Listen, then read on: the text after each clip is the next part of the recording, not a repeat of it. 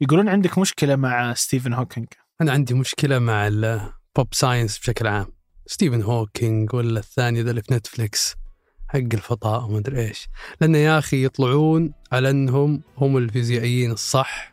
وهذا يعني يثير حفيظتي الفيزيائية. هم فعليا يعني علماء تمام. بس يعني لا يتعدون تأثير نتفلكس متى صار عندك حفيظة فيزيائية؟ قبل أربع سنين يوم تخصصت.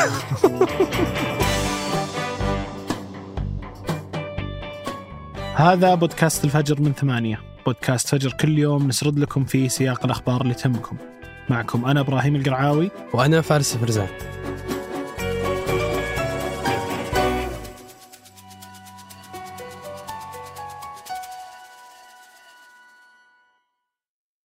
قهوة الصباح وأجود محاصيل البن المختص تلاقيها في خطوة جمل. اعرف أقرب فرع لك من الرابط في وصف الحلقة.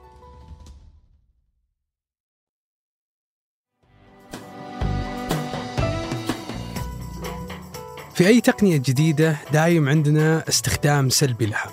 واليوم يشهد العالم تقدم سريع في تطبيقات الذكاء الاصطناعي. هذا التقدم ما رافقه تحديث في الأنظمة والقوانين المتعلقة بالجرائم لأن حتى أنظمة الجرائم الإلكترونية تعتبر قديمة ويمكن ما يتم الاحتكام لها في قضايا الذكاء الاصطناعي. وهذا باب سهل عمل المحتالين لابتزاز ضحاياهم باستخدام تطبيقات الذكاء الاصطناعي. وهو اللي صار الأسبوع اللي راح في مدينة صغيرة في إسبانيا. بدأت القصة مع تداول صور عارية للبنات من البلدة بوسائل التواصل الاجتماعي واللي تبين أنها زيفت باستخدام الذكاء الاصطناعي بدون ما يدرون البنات. صور البنات هذه كانت في الأصل صور طبيعية بملابسهم العادية بعضها كان على حساباتهم في إنستغرام.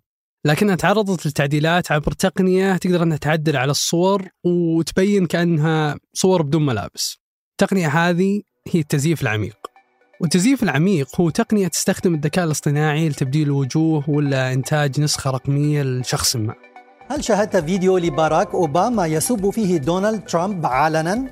أو شاهدت مارك زوكربيرغ يتفاخر بسيطرته الكاملة على مليارات من. استخدم التزييف العميق مع شخصيات سياسية كثيرة بهدف صناعة ولا ترويج أخبار كاذبة مثل اللي صار في مارس السنة هذه بعد ما انتشر فيديو للرئيس الأوكراني زيلينسكي وهو يطلب من شعب أوكرانيا أنهم يلقون أسلحتهم والاستسلام الروسي. والسياسة باب كبير لمثل هذه القضايا والأحداث واللي يتم نفيها بسرعة. لكن اللي صار مع البنات يعتبر حالة يمكن تكرارها عالميا في أكثر من مدرسة أو مجتمع صغير. وهنا تكمن الخطورة في أن بعض الدول ما عندها قوانين رادعة وهذا اللي صار في قصة البنات بالضبط. جاوز عدد الضحايا 20 بنت تتراوح أعمارهم بين 11 و 17 سنة. وتضم المدينة الإسبانية اللي انتشرت فيها الصور خمس مدارس متوسط وفي أربع منها على الأقل انتشرت صور عارية للطالبات. تحقيق الشرطة الإسبانية اكتشف أن بعض المتورطين هم زملاء البنات في المدرسة وأعمار المشتبه فيهم بين 12 ل 16 سنة وهم 11 ولد. وبحسب صحيفة البايس الإسبانية طالبت أمهات الضحايا بتغيير القانون واللي ما يجرم صراحة هذا النوع من الجرائم الإلكترونية. بحسب الصحيفة ما في نص في القانون الإسباني يتعامل على وجه التحديد مع جريمة إنشاء صور ذات طبيعة جنسية للبالغين لكنه يعتبر إنشاء هذه الصور للقصر استغلالا إباحيا للأطفال. قصة هذول البنات خلينا نتساءل كيف نمنع حدوث مثل هذا الشيء مرة ثانية. هذا السؤال طرحته الدكتورة مريم الأديب من خلال فيديو مدته تسع دقائق عبر حسابها في إنستغرام. الفيديو هذا هو المحرك الأساس للقضية واللي خلاها تأخذ اهتمام محلي داخل إسبانيا ثم اهتمام عالمي. وقالت الدكتورة مريم ما كنا نعرف عدد الأطفال الضحايا لهذه الصور. في إشارة منها لأن بعض الأطفال يمكن ما قالوا لأهلهم. وأضافت أن الغالب في الجرائم ذات الطبيعة الجنسية أن الضحية تحس بالخجل والعار بالتالي ما تقول شيء. كذلك قالت أن كثير من النساء من مختلف العالم صرحوا أن هذا قد صار لهم قبل ولا يدرون إيش يسوون. هناك ما يقدر بنحو 15 ألف فيديو مزيف على الإنترنت منذ عام 2019 مثل هذه القضايا اللي تصير للمراهقين ممكنها تدفعهم للاكتئاب أو الانتحار. وهذا اللي صار فعلا مع قضايا مماثلة حول العالم. حسب موقع اكسيوس بين أن تحقيقات لل FBI وضحت أن أكثر من 12 حالة انتحار كان سببها الابتزاز الجنسي واللي يستهدف الأطفال والمراهقين. والأمر المحير والمزعج إن الأدوات اللازمة لإنشاء فيديوهات التزييف العميق صارت قوية واحترافية جدا. وكذلك سهله الاستخدام وغالبا ما تتطلب مهارات تقنية عالية.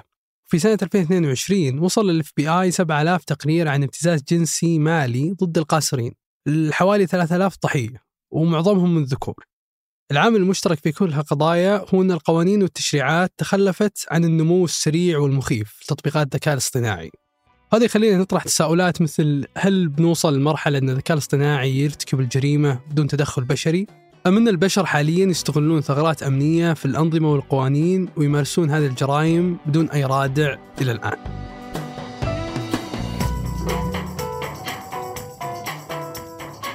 وقبل ننهي الحلقة هذه أخبار على السريع انتخابات الرئاسة المصرية المقررة في ديسمبر المقبل تتصدر المشهد في الشارع المصري وسط تحركات من المرشحين المحتملين لاستيفاء إجراءات الترشح. وشهدت مكاتب التوثيق والشهر العقاري في القاهرة وباقي المحافظات الجمعة الماضية بال كبير من المواطنين على تحرير توكيلات التأييد لراغبي الترشح. الدستور المصري يلزم الراغبين على الترشح بالحصول على تزكية 20 عضو على الأقل من أعضاء مجلس النواب أو تأييد ما لا يقل عن 25 ألف مواطن من اللي لهم حق الانتخاب في 15 محافظة على الأقل. بحد أدنى ألف مؤيد من كل محافظة. على أن يوثق المواطنين تأييدهم من خلال توكيلات رسمية في مكاتب التوثيق والشهر العقاري. ولا يحق للمواطن تأييد أكثر من مرشح. ويبدأ الترشح لمنصب رئيس الجمهورية من 5 إلى 15 أكتوبر. وبيكون التصويت للمصريين في الخارج من 1 إلى 3 ديسمبر وداخل مصر من 10 وحتى 12 ديسمبر. وبيكون الإعلان عن النتائج في 18 ديسمبر. الانتخابات الرئاسية بتكون في أكثر من عشرة آلاف لجنة فرعية على مستوى البلاد. الرئيس الحالي عبد الفتاح السيسي بدأ رئاسته في 2014 وفي 2019 وافق مجلس النواب المصري بأغلبية ثلثين الأعضاء على زيادة مدة الرئاسة من أربعة إلى ست سنوات. وإضافة مادة تسمح للرئيس السيسي بتمديد مدته الرئاسية الحالية إلى سنتين واللي بتنتهي في عام 2024 بدلا من 2022 على أن يكون له بعد ذلك الحق في الترشيح لفترة رئاسية ثالثة. مدتها ست سنوات. الرئيس عبد الفتاح السيسي ما أعلن إلى الآن نيته في الترشح لولاية رئاسية ثانية إلا أنه يعتبر أمر متوقع. ويرى مؤيدين الرئيس اللي ما أعلن ترشحه إلى الآن أنه الخيار الطبيعي للفوز بالمنصب فهو الشخص الأنسب لاستكمال خطط ومشروعات التنمية في مصر. أما معارضينه فيشوفون أن الإجراءات الاقتصادية اللي اتخذت في عهده أثرت بالسلب على مصادر دخلهم ووضعتهم في دوامة أزمة المعيشة الخانقة. طرحت ميتا منتجات جديدة تستخدم تقنيات الذكاء الاصطناعي ومن ضمنها نظارات ذكية تقدر تجاوب على الأسئلة وتبث بشكل مباشر على فيسبوك وأيضا برامج لإنشاء الصور وسماعة رأس مطورة للواقع الافتراضي وأعلن مارك زوكربيرج أن برامج ميتا AI chatbot اللي يقدر حاليا ينشئ لك ردود نصية وصور واقعية إنها ما راح تقتصر فقط على الرد على الاستفسارات ولكن بيساعدك في الترفيه والقيام بأشياء للتواصل مع الأشخاص من حولك. وتصنف نظارة الواقع الافتراضي ميتا كويست بأنها الأكثر رواجا في مجال الواقع الافتراضي اللي يعتبر ناشئ نسبيا. وصفها المسؤولين في الشركة بأنها الأفضل قيمة في الصناعة في إشارة إلى السعر المرتفع لنظارة أبل القادمة قريبا. وأضاف أن جيل جديد من نظارات ريبان الذكية من شركة ميتا بيبدأ طرحها في 17 أكتوبر المقبل بسعر 299 دولار. ويشمل الجهاز مساعد جديد من ميتا يعمل بالذكاء الاصطناعي ويقدر يبث بشكل مباشر اللي يشوفه المستخدم على فيسبوك وإنستغرام. وقال زكربرج أن أحدث النظارات للواقع المختلط كويست بيبدأ طرحها في 10 أكتوبر وجميع هذه المنتجات تجمع بين العالمين الافتراضي والحقيقي. وأكد أن من ضمن ما قدمته متى هو الذكاء الاصطناعي منخفض التكلفة أو المجاني اللي تقدر تدمجه في روتينك اليومي. ابتداء من اليوم تبدأ إدارة المرور في السعودية الرصد الآلي لمخالفة عدم وجود تأمين ساري للمركبة. وأكدوا أن رصد مخالفة عدم وجود تأمين ساري على المركبة بيكون مرة كل 15 يوم. هذا النظام يطبق على جميع مدن ومحافظات المملكة. وقيمة المخالفة تتراوح ما بين 100 إلى 150 ريال. وكانت الإدارة العامة للمرور أعلنت أن الرصد الآلي للمخالفة بيشمل جميع المركبات على الطريق بشكل مباشر في حال عدم وجود تأمين ساري على المركبة.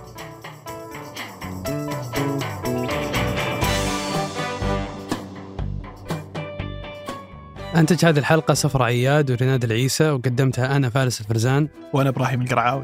وحررها محمود أبو ندى. نشوفكم بكرة الفجر.